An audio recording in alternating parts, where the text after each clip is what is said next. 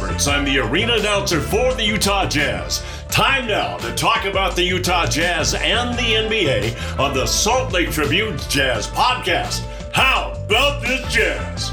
And now, ladies and gentlemen, let's meet Eric Walden, Andy Larsen, and Joel Cardenas. Welcome back to the How About This Jazz podcast. My name is Joel Cardenas, your co-host and moderator. Joining me as always is Tribune Jazz beat writers Andy Larsen and Eric Walden. How you guys doing today? Oh, I'm great. I've been uh, teasing Eric all day on uh, his hatred of a Bill Withers classic. Yeah, I mean, just because the song is well known and old doesn't make it classic. Uh, I was on the plane coming back from Utah Jazz training camp in Las Vegas, and as uh, people were boarding, they were playing over the loudspeakers, "Lovely day, lovely day, lovely day, lovely day." Yeah, and then it's a great re- song. repeat that like thirty-seven thousand times, and uh, yeah, One for each foot in the air. When I wake up in the morning sun, a it's a good song. lovely day, a lovely day, Lovely day. lovely. Yeah, it's a great day. song. Lo- Like And- it just repeats the same thing a million times. Just FYI, we will be at karaoke night one of these nights, and you can hear Andy and Eric sing. So just We did that once. Yeah, Do Yeah, you want to? that Will you tell that story? oh God! So I think it was That my, was your birthday. I think it was my 40th birthday. My wife was throwing me a surprise party at a bar with a with a karaoke night, and I was uh, several drinks in, and I'm not known for singing publicly, which I never have. I've never done karaoke, and all of a sudden, uh, like on the screen of like the next people up, Eric W. And I'm like, what the hell is this? And yeah, my wife had like snuck off while I was talking to someone at my birthday party and um, signed me up for karaoke uh, to do Sweet Child of Mine, which Guns N' Roses is one of your favorite bands. Guns N' Roses is, is my favorite band. favorite. Sorry. And Sweet Child of Mine is my favorite song. But Axl Rose has this very distinct, high pitched scream that like not many people can pull off, including me, especially or even when I am uh, drunk off my behind. See, but that you were that you were there at at a intoxication level. Most people that gives them more confidence. You're like, I know that you know, I know the song. This is my favorite song. I'm ready to sing it. I know I can, you know, but let's let's give it a shot. But that wasn't your situation no, whatsoever. like I'm not a public performer, and so even with like, yeah, you would think like Liquid liquid courage. courage would kick in. No, like that's happened before in situations. I've had the liquid courage effect, but like I'm not a public performer, and so like just seeing my name on that screen just was like instant terror. I get up on the stage. Apparently, like I was trying to do like the high pitched Axl wail, and like apparently nobody could hear me. Dude, you were whispering. And so Andy like jumped up on stage and like helped me out and This, I mean, it, it just needed e- energy. You know, like this. Yeah. This podcast is public performing, though, right, Eric? no, we are in we are in a s- We have Not quite thousands soundproof upon room. thousands of people listening there are right now. yes, but are they all in here watching us do this? There are far more people listening to this podcast than were at the bar watching you sing poorly. Sweet but Child they of are not in here as we're doing it. It is- That's- that's Joel is in the gets you. room, Andy is in the room, I am in the room. I represent the that's it. thousands of jazz fans here that are listening in. Do you have like all those multiple personalities like staring at me while I'm Mm, Some talking? questions we don't ask. Yeah. Yeah. So uh yeah, anyway. That's that story. All right. Well, all right, all right. Well, we'll we'll, we'll talk about karaoke another day for sure. We'll get back to it, but let's dive into a little bit of jazz business here, if not. So today we're talking about jazz training camp. We're also going to talk about how Rudy Gay's injury changes things up or not to the season start, and also we're going to talk a little bit about some of uh, some of the seven burning questions that uh, Andy asked about the Jazz season in a recent article. But let's kick things off. Eric, you went down to Vegas, jazz training camp. Tell us a little bit about it. Yeah, Vegas is a fun time. Uh, I was not expecting to have to go to Vegas for training camp. That was it was kind of a late announcement that it was going to happen this way, but um, Andy had been to Vegas twice this summer already and didn't want to go again, so I happily volunteered. It was a good time. The Jazz were uh, set up in the Wynn Las Vegas Hotel. It's a, it's a really labyrinthine corridor you have to walk down to get to their series of ballrooms, and then they have like these multiple interconnected rooms. And um, Albert Hall, who is the co-founder of the Las Vegas Summer League, and he now runs an event and marketing company called Hall Pass Media. Set them up with kind of this this situation at the Wynn Hotel. They had two courts set up next to each other. One was the old Purple Mountain design. The other was the uh, City Edition court design, and you know they were practicing in these opulent ballrooms with chandeliers hanging down. You know, um, Joe Ingles joked about if he were in that room when he was 17, he probably would have kicked a basketball just to see if he could break a chandelier. But um, fortunately, now he's uh, older and maybe a little wiser. Anyway, it, was kind of a weird setup, right? Like, Did it, did it have a vibe of like the the bubble, like every Orlando? that that's what they were going for, right? So that's that's what Quinn Snyder said he was going for. He wanted to get everyone out of Salt Lake City where they'd show up to practice, they'd practice for a few hours and then they'd all disperse and go their separate ways, go home, go home to their kids, whatever. He wanted to put them in an environment where they were going to be around each other nonstop, right? So everything they were doing was in the hotel, right? So unless like at the end of the night they wanted to go gamble elsewhere, they didn't need to leave the hotel at all. The rooms were there. Get in an elevator, come down a few floors, walk a couple minutes, and you're in the gym. And that was the point of it. You know, was uh, getting everyone together, doing the bonding. Quinn said he felt like he really wanted to get everyone together to kind of address whatever lingering aftermath there was from from the Clippers series. He felt like since everyone had scattered, he wanted everyone together to kind of discuss that and and and settle whatever lingering things were left from that. which I think was super interesting actually. Yeah. Like that it's it's funny to remember back that happened so fast, right? Like the Jazz were up 2-0 in the second round of the of the playoffs against a healthy Clippers team and we're in a great position, right? Yeah. And then in four straight games in a week, it was done. And everyone went home the next morning, uh, you know, and, you know, we, we zoomed the players on their end of media availabilities from their houses and, yeah, scattered to the Olympics, scattered to their hometowns. Some of them obviously stayed in Salt Lake City, but like, that was, uh, I think even it, you know, as it was, I think for Jazz fans, I think it was like semi-traumatic for the Jazz players too, right? Like, not only did they lose, but like lost in that fashion where again you gave up another huge comeback in a series, and three one against the Nuggets, two 0 against the Clippers, and then Game Six you were up twenty five, and completely and totally and unforgivably collapsed. Right, like it was not reason. You know, you gave up hundred and seventy offensive rating in that in that second half to the Clippers. It's it's impossible how bad you played in that second half. So I think like instead of running from that and instead of like hey let,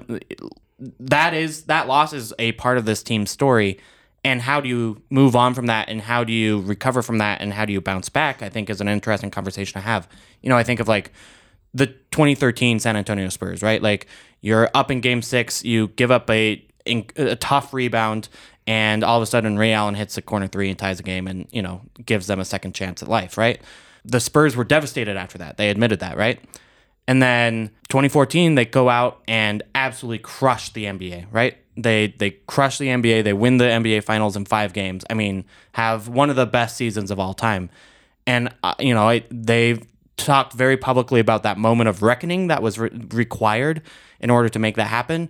And I think you know the Jazz aren't at the San Antonio Spurs level. They don't have the Tim Duncan. They don't have Gregg. You know that it's it's a different setup. But like I think that moment of understanding of what happened and then understanding how to move forward together as a team can potentially be valuable. Yeah, I mean, to your point, like as an outsider, as as someone who covers the team but is not part of the team, like that playoff loss feels so long ago, right? Like, and it's very easy, I think, for fans to just like kind of sweep it away as saying, well, Donovan wasn't 100%, Mike wasn't 100%, and and to just like rationalize it that way and let it go that way. Clearly, these guys did not feel the same way. They they felt like you know there was still kind of a, a stink lingering over the whole thing that they're like Yeah, let's I- talk about this let's talk about what happened let's talk about what we do going forward to make it not happen again And, and I might disagree that it feels like a long time ago to me anyway. Like m- maybe because it's a shorter off season or whatever. But like a- a- agreed, it's the last time they played basketball together. And yeah, I mean just that building and that moment. I mean it was uh, it I, I don't know. Haunting isn't the right word, but that feels like there are ghosts involved. But like, I, it, it it was significant. It was a significant failure, and in the latest in a line of significant failures for this team in the playoffs. Quite frankly, right? Like, Yeah. so and and the suddenness with which it happened Yeah. was, was just so jarring. Like in the first half, we're like we're coming back for Game Seven at, at the Viv, and halfway through the third quarter, we're like, season is over. Yeah, right. I mean, it was it was insane. But anyway, so I'm I'm glad that that was part of it. Real quick, I want to say, um, you know, when we asked Team PR about why they were going to Vegas, they said, hey, it was. You know, I asked in particular, did this have anything to do with the Zions Bank basketball campus's uh, redesign, repainting, whatever it is they're doing over there? And they said, no, that's all done and has been done for a long time. Then, when Justin Zanik talked about it this week at Media Day, he mentioned that it allowed them to put some finishing touches on the Zions Bank basketball campus. I don't know what the truth is there. I don't know. You know, we'll learn what the you know the practice facility changes really are beyond a new coat of paint. I wonder how much that was part of the story as well. Yeah, so I I talked to someone about that, and apparently they there were apparently some some last minute changes that they decided to put in place. So it, Okay. both sides like may have been like Jazz PR may have been under the impression that like everything was good, and then And then more changes came. yeah, Why are you doing last minute changes, bro? I mean, the the collective bro of the Jazz. Like, get all this done before now. I'm not gonna call anyone bro. Want to- I'll leave that to you. I want to get your guys' thought on. Do you think this will be now a trend as far as going to? I mean, obviously we saw what happened with the NBA bubble. You know, a lot of players said that they like that they didn't like it uh, for obvious reasons. But you can make the argument, well, it brings people together. You're all at one place. Do you think this is something that we'll see? Maybe not necessarily just the Jazz, but other teams do in the future. Just have that. Okay, let's get away from everything. I mean, other teams do do it, right? Like, they're not a majority of other teams, but there are scattered, uh, probably a handful around the teams, uh, a handful of the teams around the NBA that go to other places during training camp. I mean, Mike Conley talked about how they did it in Memphis a couple times. Lakers do it in other places. You know, like it happens, right? So, you know, I, I don't think that this will kind of affect a trend at all. I think it will sometimes still happen for some teams in some years. Yeah, and much as Quinn was talking about like replicating the the camaraderie that they developed in the Orlando bubble, like fundamentally it's just different because they were sequestered Yeah. in there for you know From a a- lo- for a long time and there was like nobody from the outside allowed in and uh yeah Vegas is not that From a health and safety protocols point of view, they are exact opposites. yes Yes.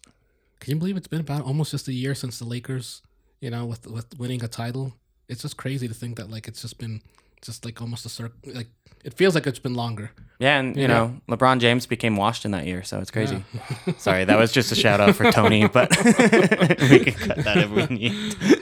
How the season and the season's now upon us, guys. Let's move on to our next topic. Uh, Got to talk about Rudy Gay, and he was the primary addition at free agency for the Jazz uh, this offseason, but. Fans won't get to see him in the preseason nor at the beginning of the regular season because he's still recovering uh, after having surgery on his left heel. So, how does this affect or not really affect Quinn Snyder's plans when it comes to the start of the season? well first of all I can only assume that like Quinn thought that the information had already been disseminated by the team's PR staff because he brought it up unprompted that you know Rudy Gay was injured as we were talking to him on the last day of training camp in his media session. Like, yeah, you know, we haven't we haven't had Rudy as a full participant because he's not cleared for contact yet, and we were just like, record scratch, you know, say say what now? And um, oh, uh, Derek Garduno, Jazz Senior Vice President of Communications, will get you information on that. Uh, yeah, apparently Rudy had some kind of heel problem uh, at the at the tail end of last season. Had a procedure done apparently in the immediate aftermath, and feet are tricky. And so I will say, like, from what we were able to see of the Jazz practices there, and you know, they let us in for like the last 10 or 15 minutes when they're just doing shooting. He wasn't in a boot. He was on the court doing shooting. So it, it's not like this was something he just had done and he's in bad shape and like is hobbling around. The, I think they're being cautious, right? And so I'm not terribly concerned. Obviously, you'd love to have him playing in the preseason games. You'd love to have him available from the outset of the regular season. they sounded very optimistic that this is going to be a short term thing that they expect he'll only miss a few games. On the other hand, that's a month. Yeah. Like and had surgery during the offseason that they didn't tell us about. Like what is what is I, I mean, I don't know. I this is I don't want to be conspiratorial about this. You know, probably the simplest answer is probably the right answer here that I, I don't know. There was miscommunication. Uh, how, how how is there a secret Rudy Gay surgery? I, I, I- it's someone who you know its job it is to follow this team. Just stuff like that frustrates me. But I do think that it matters. You know, I, I think I- I think because Rudy Gay, as Joel pointed out, is the most significant free agent addition to this team you want to get him integrated into the lineup as quickly and as eh, seamlessly as possible. And we know for from history that Quinn Snyder systems can take a little bit of time to fit in, right? Like we've seen that with uh, you know, at sometimes we've seen guys fail to fit in at all, you know, Jeff Green, Ed Davis being the obvious examples there. Sometimes we've seen guys just take some time, right? Mike Conley being the obvious example. Losing training camp to me, I think hurts. And, you know, I think he's able to go through kind of the walkthrough portions of, of practice and shoot around, and that's good. Uh, but, and, and I was obviously able to practice shooting, and like you say, didn't have a boot on. If he's not able to play in like kind of five on five scrimmages, though, I do think something is lost. And so, you know, I, I think, you know, this isn't a. I agree that I don't think this matters, you know, when we're talking in late season, you know, I, I, I don't know that his heel will continue to bother him. But A, he's going to be missing the next month or so, right? If, if he's going to be missing a few regular season games, I mean, that's what that means is missing October, right? Like, if, is, when, Well, when is regular season game one? I think the Jazz start October 20th. Is that yeah. right? Yeah. So, like if you miss a few games at the beginning of the season, that's through okay, let's say it's October 26th or whatever. You know, Yeah, like that means it's been a, a month of basketball since September 27th when training camp began. It's not nothing. I guess I'll put it that way. You know, uh, the regular season is just a tune up for the playoffs and, you know, preseason is just a tune up for the regular season, it's just the tune up. You know, it's it's all tune ups for tune ups for tune ups, but I think if you are looking at the optimal way to tune up, this isn't it. No, it's not optimal, but I'll reiterate what you just said. I think there is kind of a, you know, no one was coming out and saying on media day that the regular season doesn't matter anymore. You know, clearly the Jazz are not an organization that are going to just like, you know, we're not going to see them turn into the Lakers and just constantly rest guys. We're not going to see anyone get like the the total Kawhi Leonard load management treatment. But I do think there is a little bit more uh, of a lax sense of let's not like go overboard killing ourselves to get the number one seed. And so I also would play devil's advocate in saying I don't think the adjustment for what they're going to ask Rudy Gay to do will be quite as severe as as the change of what Mike Conley Agreed. needed. to Completely agreed So- on that. But I would also say like Jeff Green, we were, you know, the Jazz were basically asking to do mostly Jeff Green things, Sure. and he still like had a difficult time essentially figuring out where those could fit in into a relatively rigid system. You know, so I think that's that's potentially interesting. And you know, I you also want to teach Rudy, and not that you know Rudy has done this with the Spurs for the last few years, but he will have to play multiple roles in the system, right? Like that's kind of the idea of Rudy Gay is that he's going to be a versatile player, and you know, so as much learning time as you can give him to play different roles in a Quinn Snyder system, whether that be the four or the five, different plays, playing with Jordan Clarkson, playing, you know, all that kind of stuff. You would have preferred to see more of it than this will mean. But, you know, it could it could mean nothing later on down the road, and that's fine. It it might again hinder things just a little bit. Jazz begin preseason play on Monday against San Antonio. Let's move on to the next topic. So, Andy, you recently had a piece talking about seven burning questions uh, that the Jazz would want to answer before they get tested again during the playoffs. So, I just want to talk a little bit about that and just some of them, not all seven, but some of the key ones here. So, the first one, you had mentioned that can the Jazz play small ball at times, talking about Rudy Gay. He was probably going to be part of that as well, or will be mm-hmm. part of that as well. Can you tell us a little bit more about how ca- can they play small ball? Because in the playoffs, you know, maybe back th- you know back in the day, it used to be more get your ISO, get your big guy. Obviously, not so much nowadays, depending on which team. But what do you think the Jazz need to do? Yeah, look, I mean, small ball killed them against the Clippers last year, right? Like the Clippers kind of s- uh, played small ball uh, full time or near full time, and you know, if the threes were going down or if they were getting dribble penetration, the Jazz were just burnt toast, right? So I, I think one way to counter that, you know, obviously you've got you just need to have better defense at the point of attack with Donovan Mitchell and Mike Conley. And you know, as Joe Ingles pointed out at the uh, in media day, like having Rudy Gobert out there is going to be one of your best defensive options. It's not like the Clippers were attacking Rudy Gobert; they were attacking the guys who couldn't defend around Rudy Gobert, right? Whether that was Royce or Donovan or Mike or whoever, right? Jordan Clarkson deserves a big shout out there as well. But if you small ball and can switch everything, then maybe you don't have as much of that dribble penetration. And so it might be a look that you could go to for a few minutes at a time and kind of, again, get Rudy in situations where he can have the most impact rather than just being kind of one of five guys out there on the floor, even though he is a very, very good guy to have out there. That's kind of the small ball thing is it takes Rudy away from the paint, right? Yeah. So, I mean, obviously, the, the small ball lineup has been the topic du jour for a lot of the days since since that Clippers loss. Um, and I think a lot of Jazz fans are honestly maybe a little excessively focused on it. Like it's going to be a tool in the toolbox.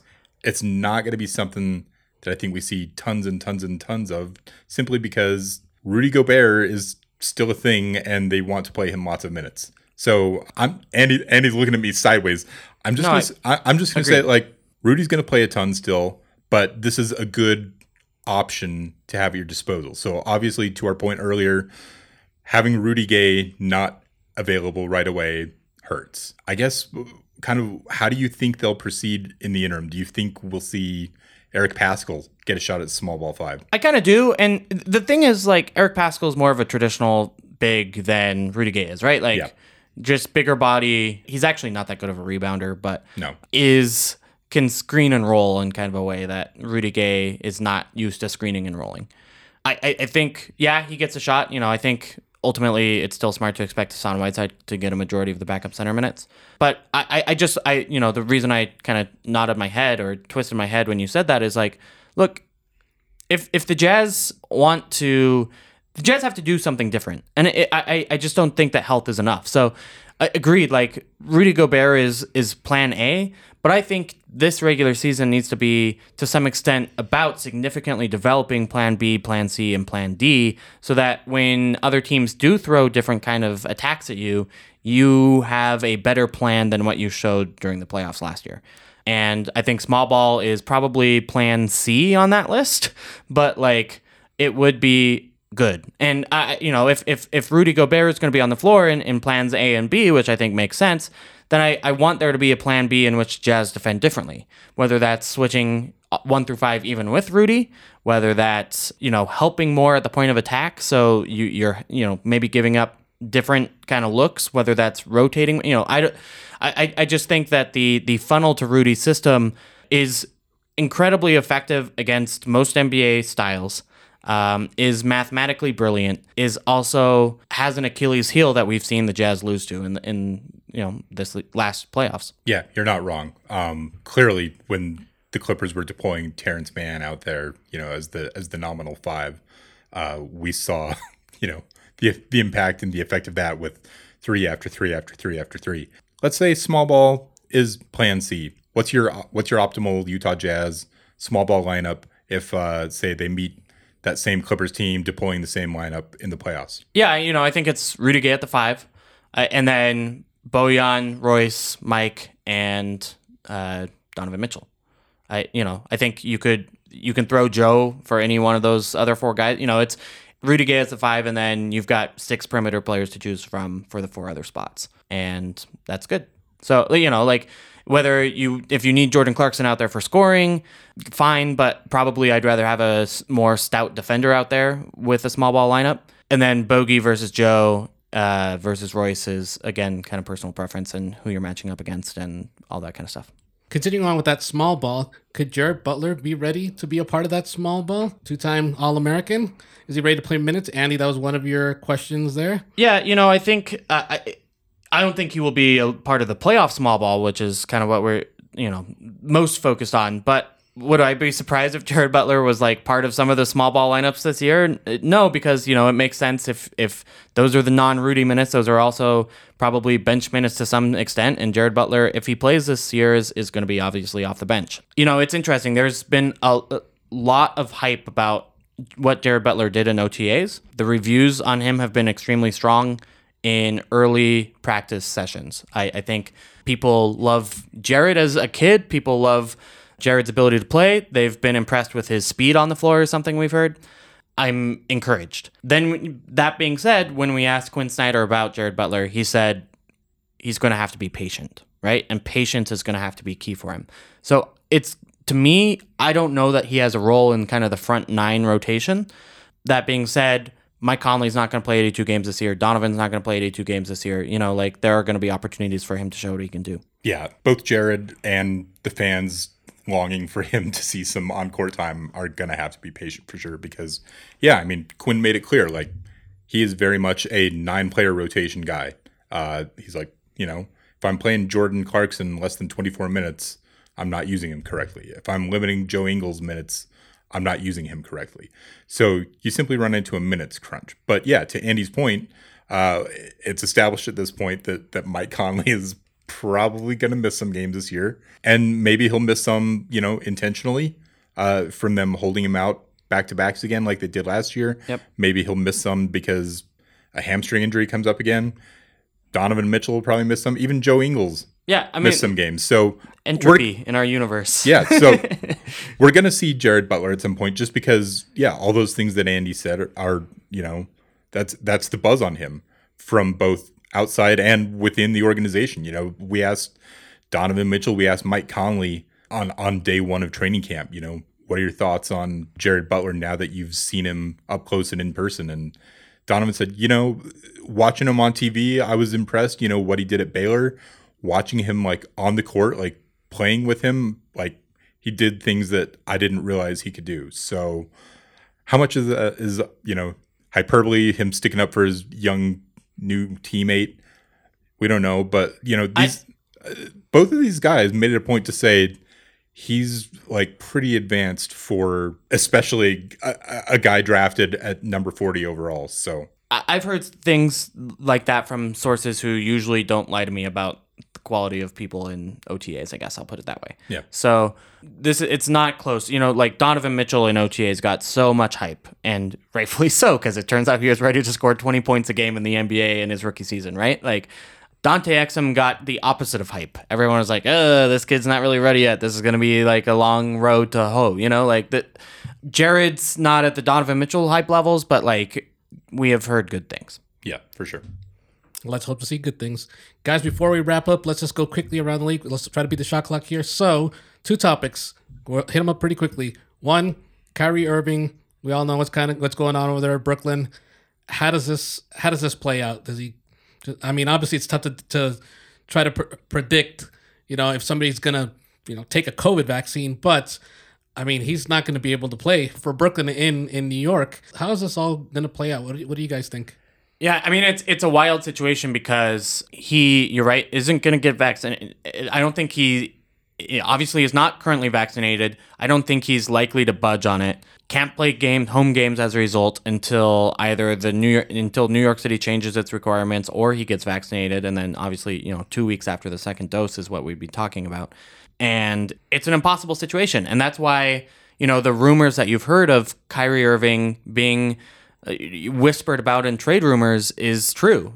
And you've also heard the rumors that if Kyrie Irving let the Nets know, hey, if you trade me anywhere else, I'm going to retire, and Kyrie's crazy enough to retire and walk away from a hundred million dollar paycheck, you know, so um, it is an I think an unprecedented situation in the NBA. I think, uh, quite frankly, anything could happen from here. I think probably most likely is that uh, as we get Uh, basically he sits out a, a huge portion of regular season games and it's a kind of ongoing conversation that we have all year long yeah, that Kyrie situation, and you know, along the same lines of the Andrew Wiggins situation, it just fascinates me because yeah, like is Kyrie Irving gonna blink? You know, the, the Nets are beyond all in at this point, right? Like it's anything less than a championship for this for them this season is uh is, is going to be considered a failure, and not having your star point guard available to play half the season as it as it stands right now would be a disaster. You know, not that the Nets are unaccustomed to playing without star players at this point, but I guess I'm curious. You know, does he blink and and go ahead and get the vaccine, or does he wait it out and and just figure that you know New York City will be changing their standards at some point uh, soon enough for it not to be just a total wrecking ball to their season. And then last question, Ben Simmons. It seems like that's another standstill as well between Philly and and the star player. I mean, what can even Philly get now? I mean, we're so close to the season. It, uh, it just, he's not going to report. It just feels like that's another impossible situation, obviously for a different circumstance. But do you go to Portland and say give us CJ and a couple of future picks? I don't know what you get for him at this point. I, some someone will make an offer that Philadelphia will eventually settle for because that's how this always Yeah. plays out, right? Like it, it's never a thing where the guy winds up sitting out the whole season and the team is just like, all right, because I mean, how many more years does he have on his deal? Four. Yeah, I agreed. Uh, and you know, I think that is that's the one unique thing about well, two unique things about this is one that he has so long left on his deal, right? Like Yep. so there is lengthy team control over the situation and part B, the team in control is actually not paying the player in most of these situations, you know, like last year James Harden sits out, gets paid, you know, like Yep. Yeah, as we're talking about this, uh, he was due like an eight and a quarter million dollar lump sum payment today that the Sixers have told him is not forthcoming. Right.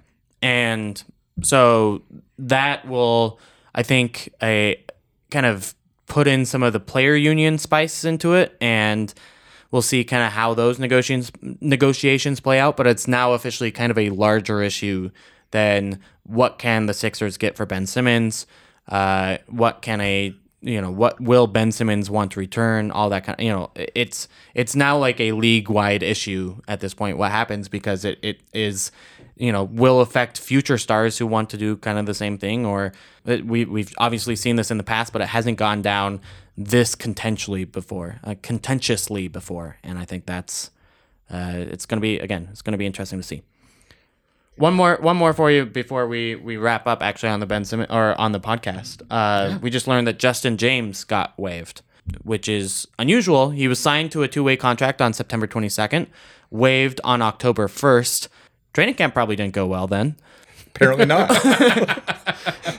I mean, signing a guy to a two way contract and then be like, well, yeah, that was a that was a surprising signing to begin with, and then you I know, thought it was really good two way signing. I was like, hey, Justin James, this guy scored 30 points in the NBA. Like, at least he's an NBA player, right? Like, a lot of the, some of the two way players that the Jazz have had are not NBA caliber players. I thought Justin James was potentially an NBA caliber player, and he's gone a week later. But, yeah, I oh well. mean, he was certainly worthy of a flyer, right? Like six six guard, another long body to throw out there in some of these small ball lineups potentially down the road if it comes to that. And yeah, for him to be gone that quickly is a little weird. yeah, I mean, it wouldn't be unusual for like a training camp body to get waived quickly, right? Yeah, like, that that happens all the time. a two way guy is like you know it's not a huge investment, but it's not a nothing investment. You you know those are two slots that you have that are likely going to be on the NBA roster for a large part of the season. So anyway, it's that's wild, but uh, we'll see who they fill the as the two way spots return. I don't know as the world turns is my is my go to metaphor here that I'm trying for. I think that's trademarked. Oh, now we have just to pay spell for the that. D A, and you can have yeah, Yeah. you Yeah. can do that one. Guys, thank you so much for another episode. And let me remind you, listener, that if you want to keep up to date with the latest jazz coverage, always keep it tuned at sltrib.com slash sports. Catch up on everything that Andy and Eric are writing about. Also, let your friends know about the podcast. We're on every podcast format. And uh, if you want all access to our great coverage from the jazz to our award-winning news, subscribe to the Tribune at sltrib.com slash support. Find us on social media. I'm at Joel Carones. I'm at Andy B Larsen. and I am at Trib Jazz. Thanks for joining us. Catch you later.